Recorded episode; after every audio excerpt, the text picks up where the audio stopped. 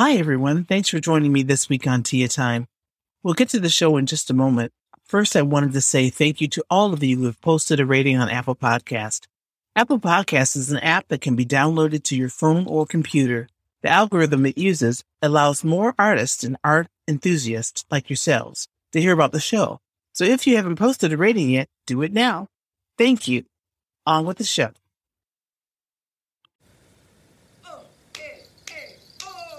Welcome to Tia Time with Artists, the weekly podcast where we discuss the methods, challenges, and real life experiences of living our creative dreams. What kind of creative warrior are you? Musician, filmmaker, painter, choreographer, poet, sculptor, fashionista? Let's talk about it right now. I'm your host, Tia Imani Hanna. Welcome to Tia Time with Artists. The guest is painter and entrepreneur Cheryl Ambergy. Thank you so much for coming to the show today. It's so good to have you here. Thanks for having me. I'm excited. Part of the show is that we just talk to different artists about what was their journey? Like, why was art one of the things that called you so much that you're actually doing it to make a living? What is it and what keeps you doing it? We try to inspire other artists to keep going. We try to inspire young artists to start. Yes. Uh, and then older folks who've never done it, who have time now because maybe they retired, to go ahead and do it. So I'm going to fit right in because I can talk about each one of those. okay, fantastic. So, well, let's start with some history. Tell us, are you from Michigan originally, or did you start in mid Michigan area, or? I'm from uh, Grand Rapids, Michigan. I was born in Grand Rapids, and then I went to Western Michigan University and graduated with a degree in art education. So I started in the education field and I did that for a little while. I worked for Kalamazoo Public Schools.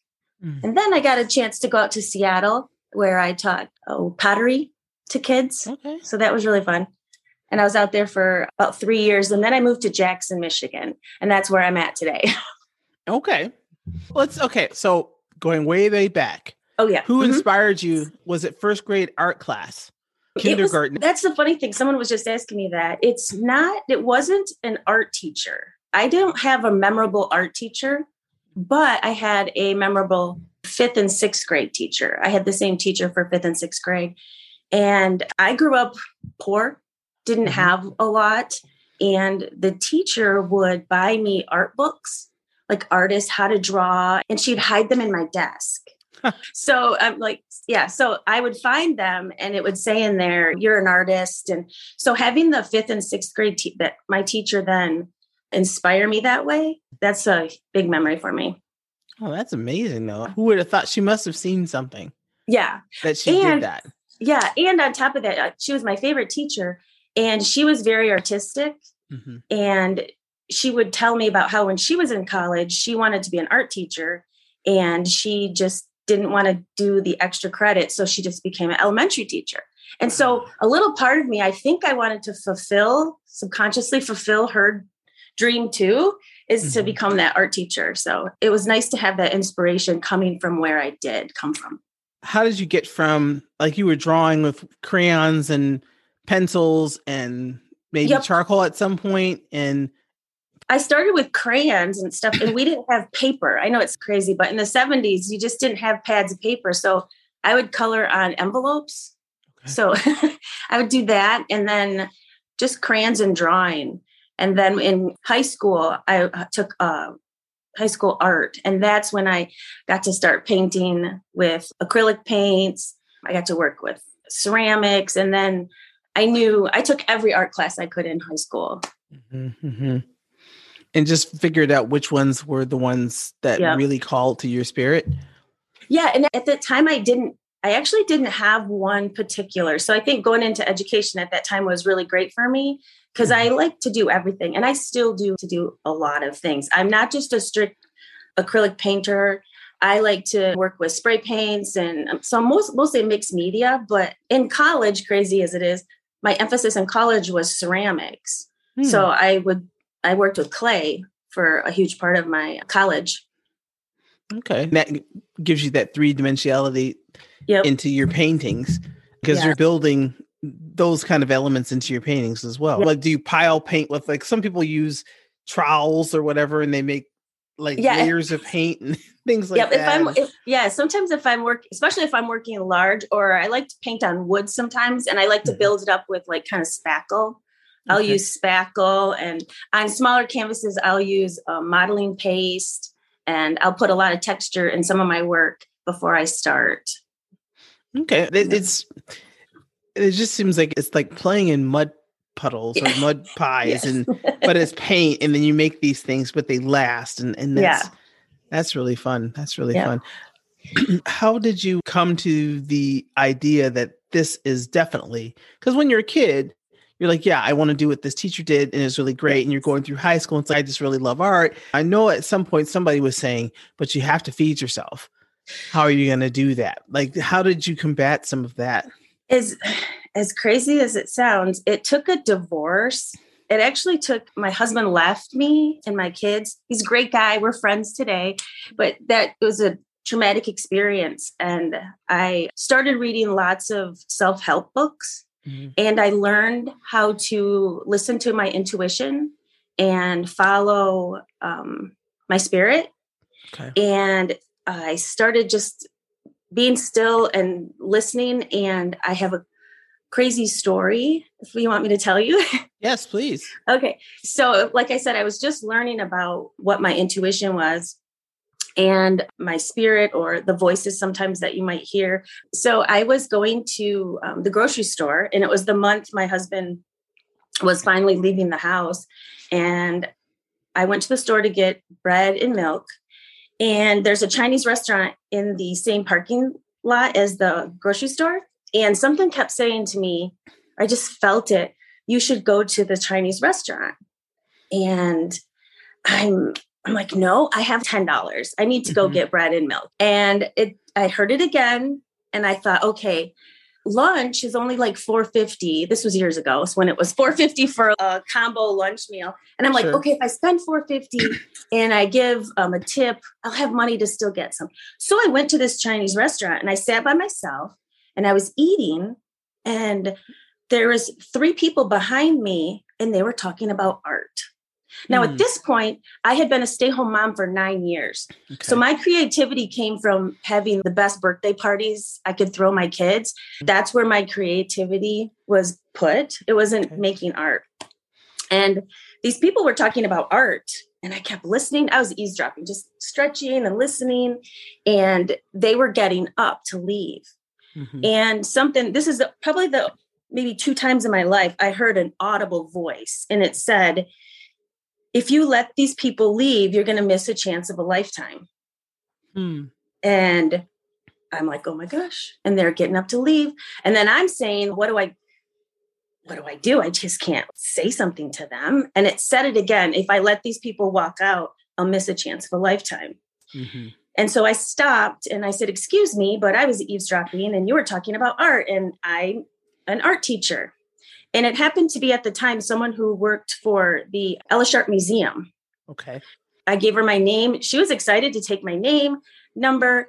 And through that, I started working with the Ella Sharp Museum and I started teaching. And so that's where uh, it's a huge part of my life. And if I think if I wouldn't have listened to my spirit or whatever was happening that day, I would have missed a woman named Amy Wellington.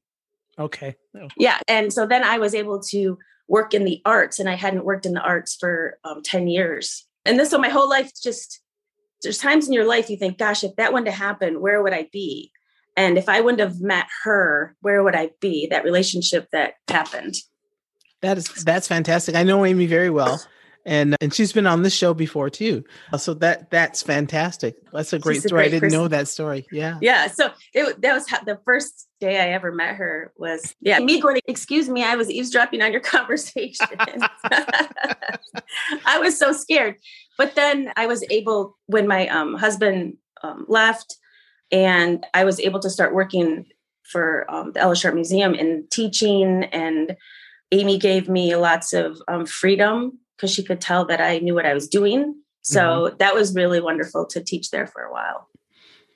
And then you just really got more solidified in your confidence, I would say. I I did, I did. And then I guess a lot happened through um Ella Sharp Museum because during that time I worked there, I met someone else. Her name was uh, Katie Baker. and at the time it was it was Katie Hill, but she um, was the curator there, and she's the one that um, said, "No, you're an artist. Let's you should start making art. You should start making art." So that was the that was a person in my life that made me realize that I was an artist.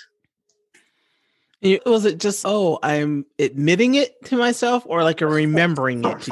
Well, I I think that because this is what I feel like. If you've gone to art school and you've went to art school even mine was art education. I don't have a master's in MFA, but you learn so much about artists. You learn about Henry Rousseau and um, George O'Keeffe and uh, Renaissance painters, and you learn about all these people. And you think to yourself, there's no way I could be like that. Mm. So it took a long time to even say I was an artist. Okay. I think coming from that, from that, learning so much about artists that it was really hard to say I was an artist. So mm-hmm. Yeah, I think that's the reason why. Because I know like now people are like, oh, I'm an artist. And I think, wow, that's so great. You can just say you're an artist. It took me years, maybe even decades to say I'm an artist. well, but you're you're you're comparing yourself to people in the past since at the time of their coming up, they were going through the same exact stuff. Amen. That's what, yeah, you know? yes. So and you and realizing that they're just humans yep. that were going through the same stuff. Georgia O'Keeffe, I think she had a little, I don't know enough about her history, but she had a little bit where she could go and say, This is what I'm going to do. I'm going to go mm-hmm. to the desert and I have a studio, and she could afford it somehow. Yeah. At that time, it was dirt cheap and she could live there for a dollar a day. Yeah. Maybe she could do that uh, because of the time period and where she was living. No, yeah, she had she had some she had area. someone in her not her pocket, but she had a man named Alfred that helped her a lot. He was from New York City. Yeah, I admire her and I admire Henry Rousseau too for the same reason that you just said. When he was making art, no one liked him. Mm-hmm. And they didn't think he was an artist. So he even made a painting that gave himself like a blue ribbon, like he is a winner. Right, right, yeah, right. he did a self portrait like that. So I was inspired by him too. Like mm-hmm. when I decided, when I realized that I am an artist and it doesn't matter if I make art and no one likes it, it's nice when people like it because then they buy it and I can continue what I'm doing. Right. But it to to constant you have to remember to yourself to make art for you. And when you make art for yourself, it's your best art too. It is. Yeah, it, it is. is. Yeah. Agreed. Because nobody has the same vision as you do. And being an artist as a leader, if you have to work with other people. So sometimes if you've got a project and you're just doing it yourself, you can lead it everywhere you want to and it comes out how you want it or close. It's never exactly right. how you want it. Right i know. Pretty darn close. Right. And same thing with music. It's, it's not exactly what i hear in my head but it's close enough or sometimes it's better. And you're like hey that's better than i thought it was going to be. But for me usually i have to pull in other people to get all the, the sounds together and mm-hmm. and it's like trying to lead all of those people into the vision that i have is really tricky sometimes. So it's I, very tricky. Yeah. you're like, no, you're not doing it right. Get out of here. You're gone. Next. You know? Yep. or wow, that was great. That was better than I could have ever thought because right. your piece added so much more. And now let's go this way.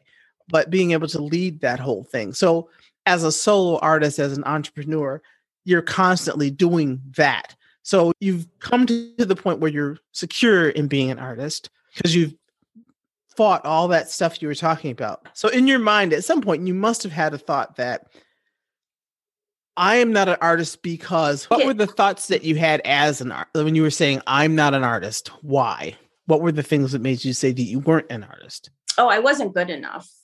Okay. I wasn't good, good enough. And at the time I would be teaching with the kids and I would make some art and I would hang it up with their art and then I would throw it in the garbage. Hmm. And one day, my boyfriend came to this a little bit later. I had a boyfriend um, mm-hmm. came and he is like, "Why is this in the trash?" And I'm like, "Cause it's nothing." And he's, "Can I have it?" And I said, "Sure." And the next time I came to his house, this brought me to tears. Is I went into his house and there was my painting. He had got a. It was a large painting. He had framed it Mm. And it was the first time I ever saw my work framed. Wow. And I was like, oh, wow. And it's still hanging in my house today. that our house, I married him. Okay. but but he was a huge supporter. And what takes that too, if you have people around you that support you. And so Mhm. seeing my work framed, that was a help to Mhm. into that direction. Because before that, it was like my art's not good enough. Because again, I was comparing myself to all the artists I had learned about in school, that it just wasn't good enough. And then what happened? Um, I had my first art show at Ella Sharp in their Okay. um, restaurant, the Granary. And at that time, maybe people, I don't know, two or three, or artists would sell maybe two or three items in there. I sold like 28 paintings. Oh my gosh. So I just think it was the universe telling me that this is the way to go. So I Mhm. sold like I like 20 some paintings. And then I also did an in-home party and I brought my art because I was making a lot of art. And I sold like 20 more paintings. So in a Wow. time of a month span, I sold like 50 paintings. Unbelievable. Yeah. So I think it was the universe going, just letting me know that this is the your direction. And I don't I think maybe if I didn't have that experience, I wouldn't have had that confidence as quickly as I did. okay. Oh. I'm just thinking if I decided to start paying, which I have no intention of doing, but if, if I Uh-huh. was going to Yeah, yeah. start, that would be one of the things I would do. I would assume that nobody's going to support me because my art has always been music. So I'm going to assume that nobody's going to support that thing. It Mhm. may not be true, but I'm just saying this for discussion's sake. Right. Then I would be like, okay, let me really practice my craft, learn as much as I can learn. And then when I think I have something that's presentable to me, I'm going to frame it and put it on my wall. Mhm. And then maybe have people come look at it and see what Mhm. the reactions are. Don't ask them, just have it there Yeah. Yeah. And see what the responses are and then work from there just as a way of building my own confidence. Yes. Just in ca- I'm just saying for maybe for people who don't have the support Yep. network, that might be a, a way to do it just based on what you're Mhm. saying. yeah. When you hang your art up, or like I said, that time it was framed, it just it's wow, I did that. And you're looking at it. I don't know. It just felt it felt right. Mhm. and yeah.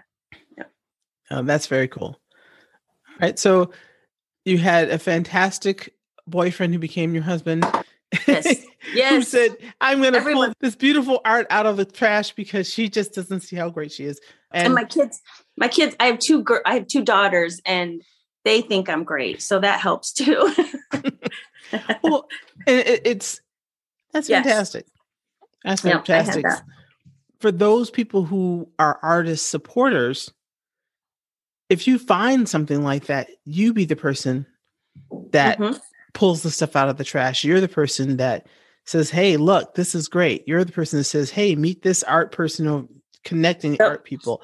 It's just And- another way to to make art happen. Yep and that's what i've been doing in the last five years. I've been in this business for 10 over 10 years Mhm. and i'm pretty proud of myself that i was able to just keep it going. That's my main motivation is i like the freedom of the life that i've created for myself. I like that freedom. I make my schedule. I do all those things. But the i liked having the, the freedom of um, of what i'm doing five years ago i opened an area in my studio that's a gallery and a gift shop Mhm. so, like you were talking about the um, people that are just starting out, I would see somebody that I knew as artistic, and I would say, "Hey, would you like an art show?" And they'd be like, "Me?" And I'm like, "Yeah." And I think you're great. Let's let's have an art show. So I was giving people art shows Mm-hmm. and with music and food and posters and telling them, "No, you're an artist." So I did what you just said. I like Yeah. I did that. So for the last 5 years before COVID, so it'd be 3 years and then we hit COVID and you can't have a party. For yeah but I was doing that. And so there's some people who went on to become re- really great in magazines. I have a friend that I gave her first art show and she pours like the ocean. She does like liquid pours and Mhm. she's she makes necklaces and they're all along the coast, the East Coast and down in Florida. And Huh. so to know that I, I'm not her motivator, but I was able to say, Hey, I think you, you are something, you are an artist. Let me have a, let me give you a show. Mhm. Yeah. No, that's tremendous. Where where's your studio right now?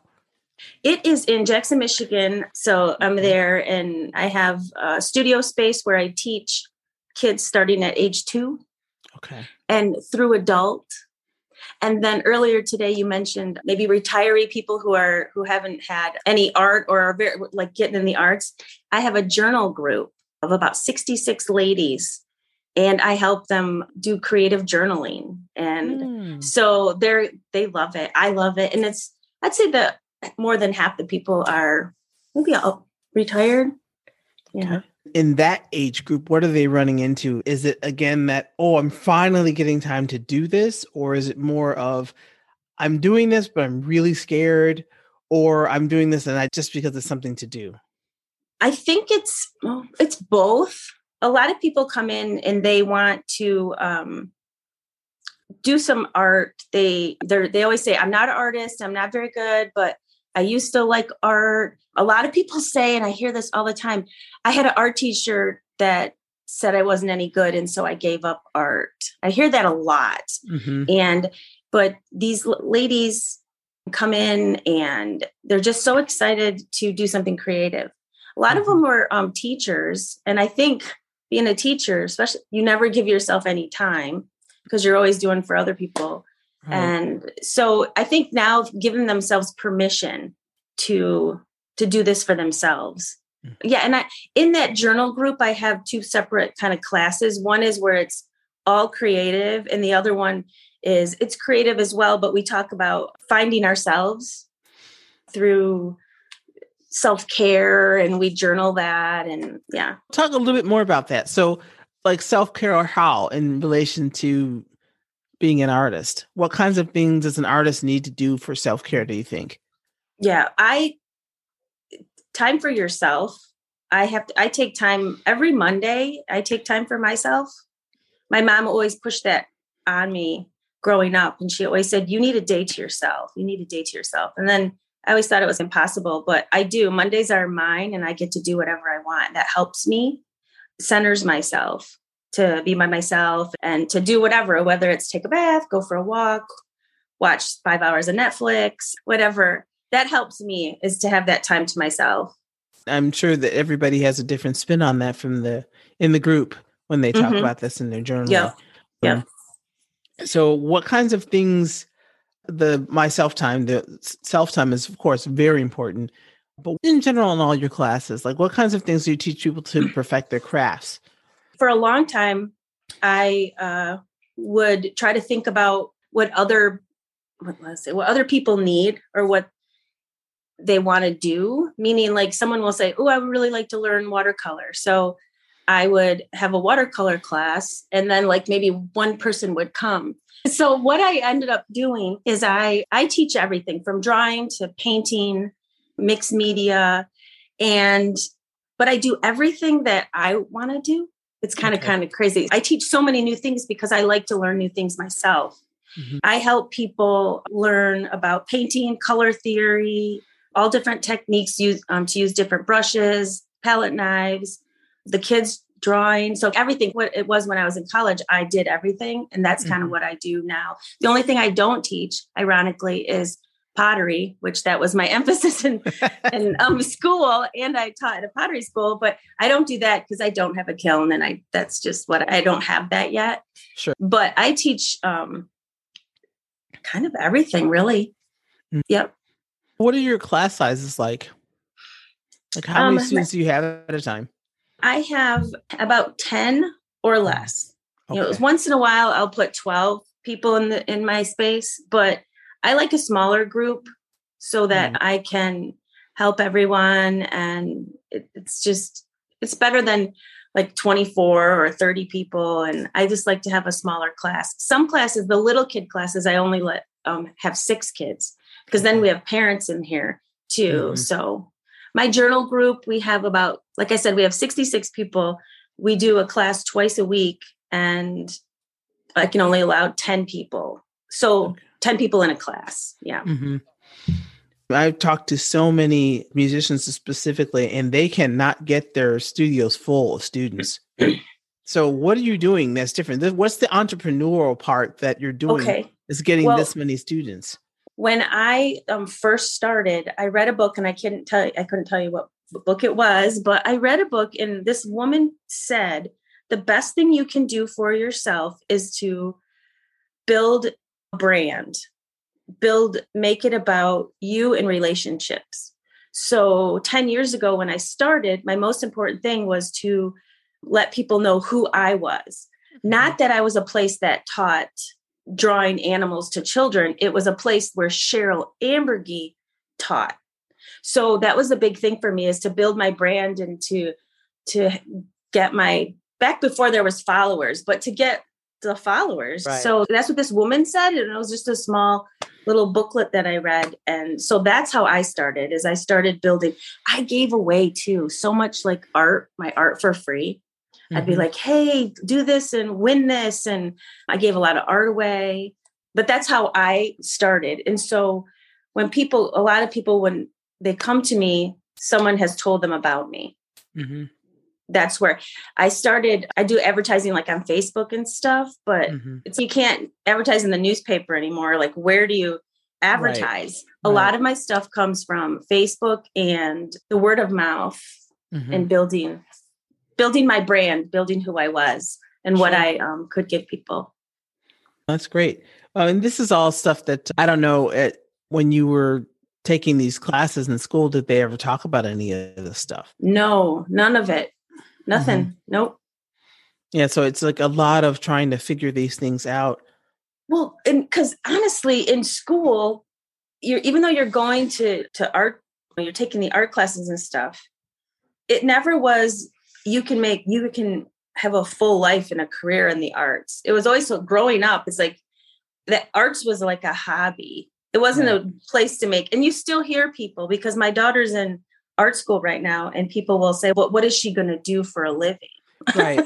Yeah so it's everyone thinks that you can't make money in the arts but you actually can um, mm-hmm. make money in the okay. arts.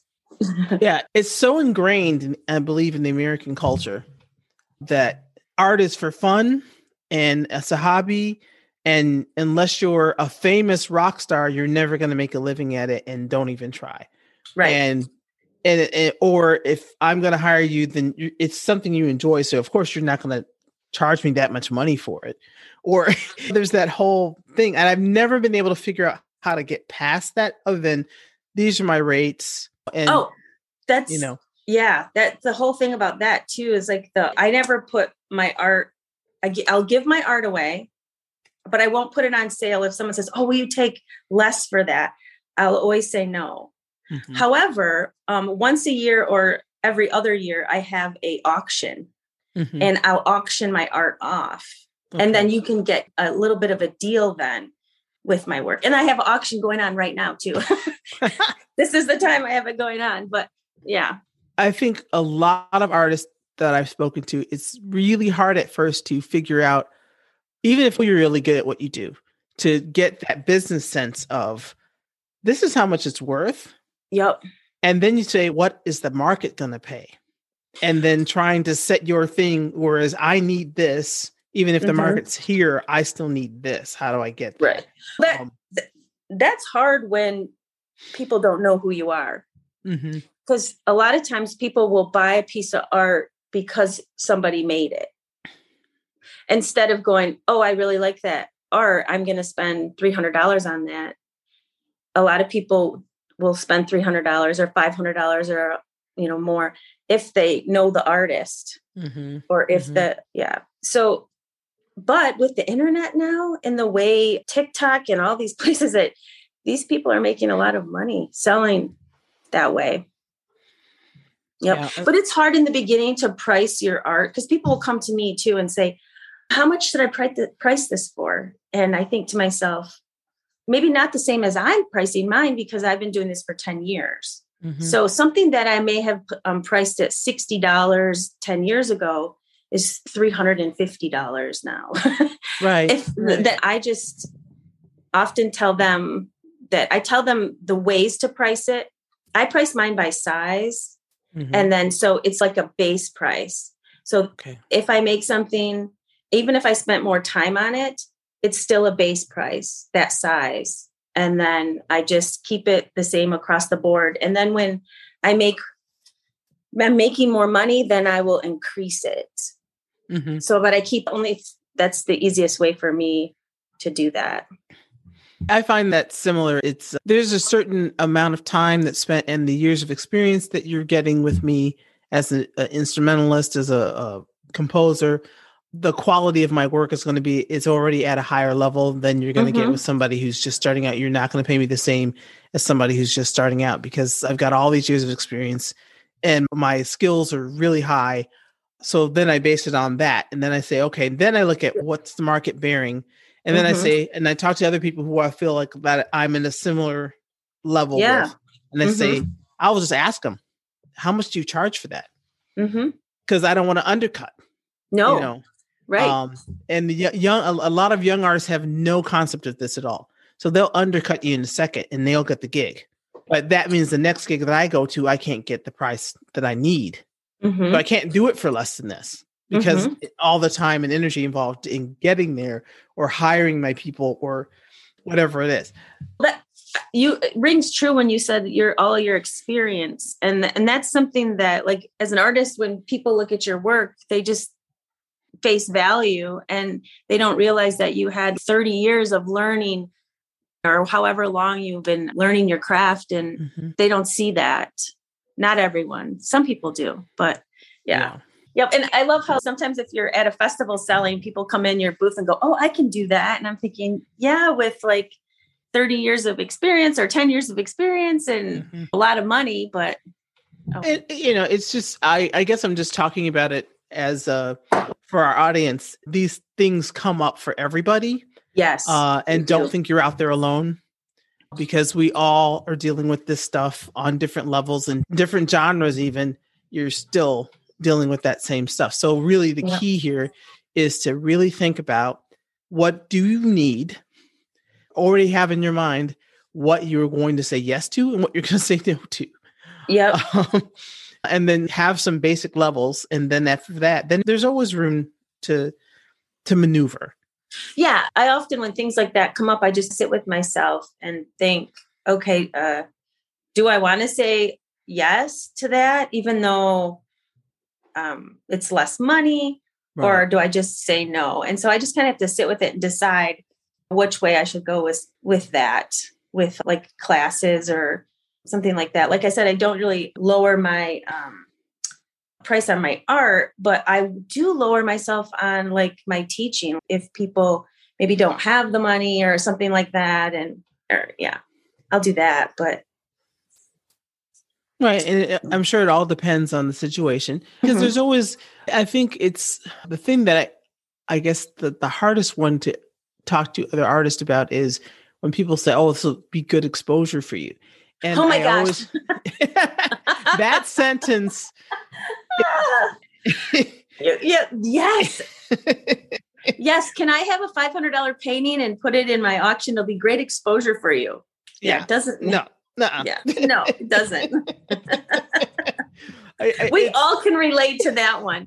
We've yeah. all had that. I had to start um, giving myself a, a, number in my head that I would donate a year mm-hmm. and and do that. But just all and that's the thing too. Sometimes I don't understand is that they people will come in and let's say they want you to do a gig and like you said for exposure and if you said to them, I would love you to do something for me, but you have to give me two days of your pay. That's what it that's what right. it is. That's what it is. Like when I give a $500 painting to someone, that's that's a lot of time. That's like me saying, okay, can I have half your check this week? Right. Will you donate half your check? That's wait a minute. That doesn't. No, it doesn't. they don't equate time with money for whatever reason. It's I have performed now, this there's a situation I performed. It was with a world-renowned person. I, I guess I'm not going to say the name just because, mm-hmm. but and it was a great experience. And the reason I said yes to it was because it truly was exposure. Yeah. But and I also wanted to prove to myself that I was at a level that I thought I was, but I wasn't mm-hmm. sure because there was no way to. Nobody says you're at that level. Right. So this was a way for me to test if I was at that level. And I definitely was. But the thing about it was they could have at least given me give me a hundred bucks. Oh, I know. It was yeah. free. That was a whole day, a whole night. I did Even a, a swag show. bag. Did you get a swag bag? No, we got nothing. We got no. nothing. And I said, and yeah, it was exposure, but only locally. Yeah. And even then, there wasn't really any exposure because we couldn't videotape it. So I can't show it to anybody. So how much exposure was it? Pretty much none. None. Mm-hmm. If you weren't there, you missed it. So all these years later, I have gotten nothing out of that other than my right. self satisfaction that I was at this level. But when you really weigh that exposure mm-hmm. thing, and that was like the, and this is after what, 40 years of doing this, mm-hmm. well, I, I still was thinking, oh, exposure right. Know, it's that same sentence again. you know? So I was like, okay. Right. So for once yeah. and for all, it's no, it's not about exposure. The only I think the only at this point, the only gig that would be a real true exposure is if I'm on some international thing where the entire world gets to see me do my thing. That's exposure. Yeah. Because then they're like, who is that? From everywhere. There's video forever where everybody it's, can see it forever. Yes, that's exposure. That's exposure.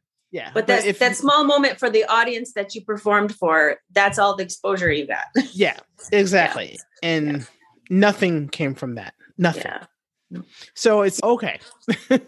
yeah. I'm doing a um this summer I had to think about the same thing where I'm going to go teach at um I teach here during the summer but someone asked me to come to their camp and be the art in their camp and I know that I make more money in my own space and doing something for a short amount of time.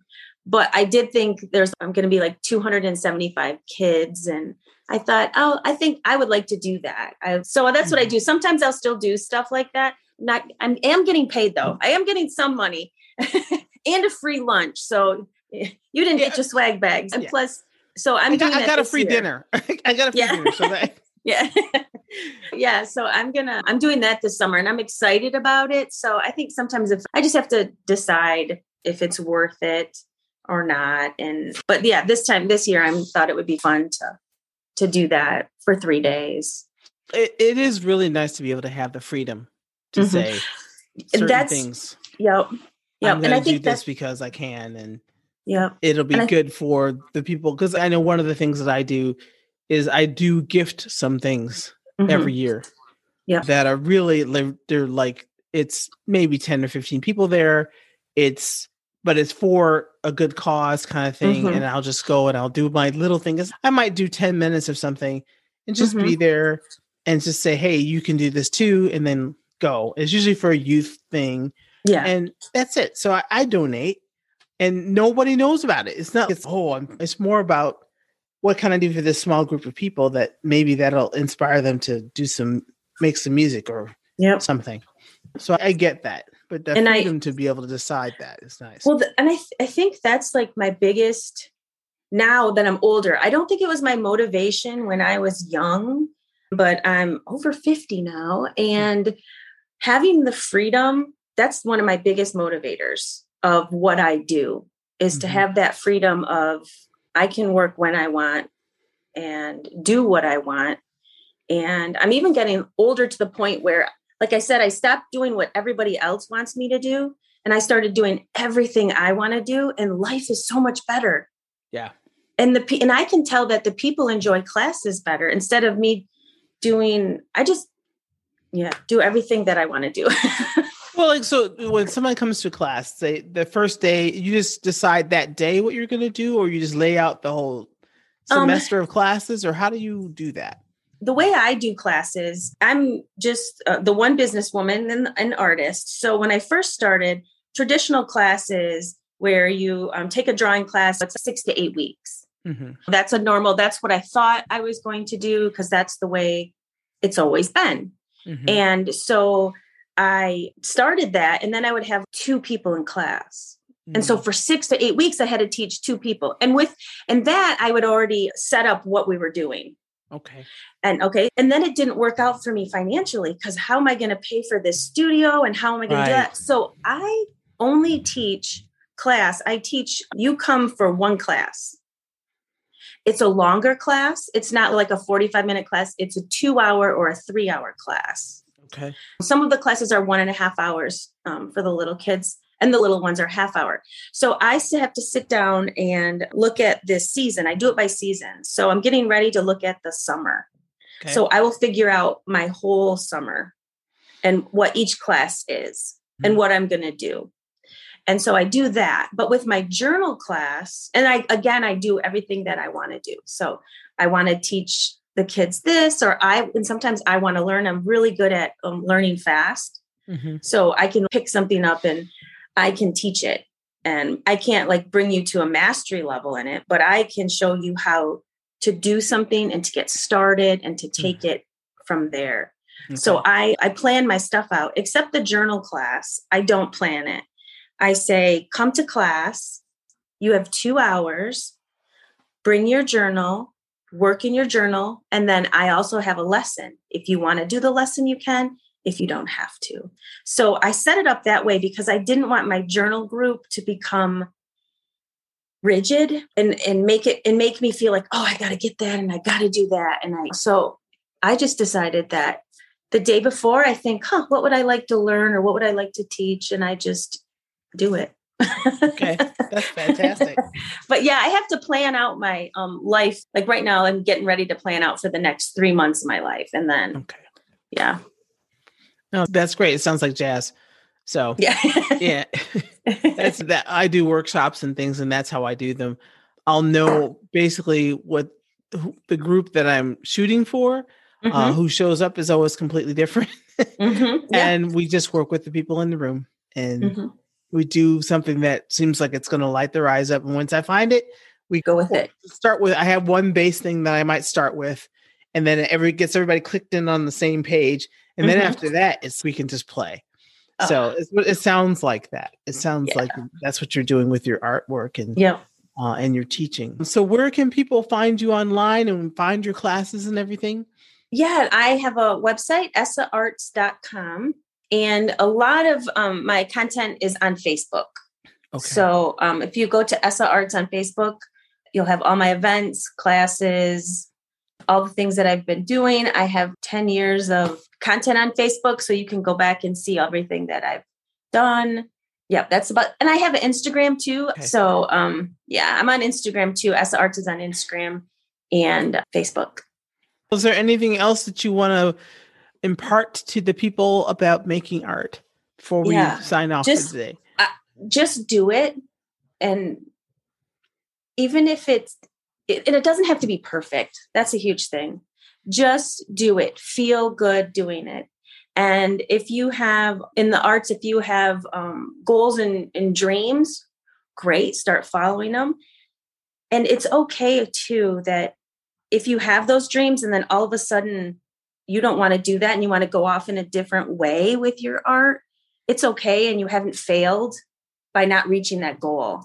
So it's okay to uh, change things up and that's important because along the way you just i know i have felt like oh if i stop doing this i'll fail that means i failed it doesn't mean i failed it just means i'm off to something new mm-hmm. so just yeah don't wait for the perfect time just start thank you cheryl thank you thank so much you. for being on the show thank you thank you Thank you for joining us this week on Tia Time with Artist. Make sure to visit our website at tiaviolin.com, where you can subscribe to the show and never miss an episode. Please leave us a rating at iTunes Podcast or wherever you listen to podcasts. We really appreciate your comments, and we will mind them to bring you more amazing episodes.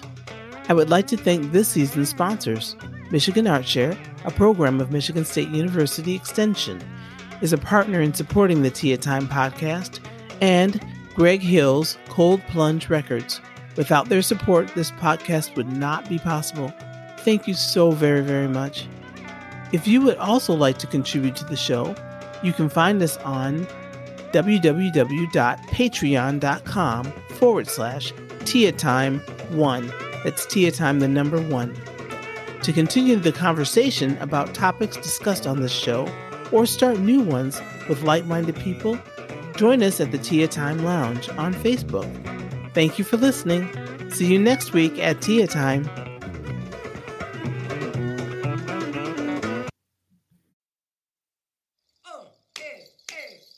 Thank you for joining us this week on Tia Time with Artist. Make sure to visit our website at tiaviolin.com where you can subscribe to the show and never miss an episode. Please leave us a rating at Apple Podcasts to expand the reach of the show. We really appreciate that help. And we'd also like to say thank you so very much to our sponsors Michigan ArtShare, a program of Michigan State University Extension, and Cold Plunge Records. And also all of our Patreon supporters. We couldn't do it without you. Thank you. We'll see you next week at Tea Time.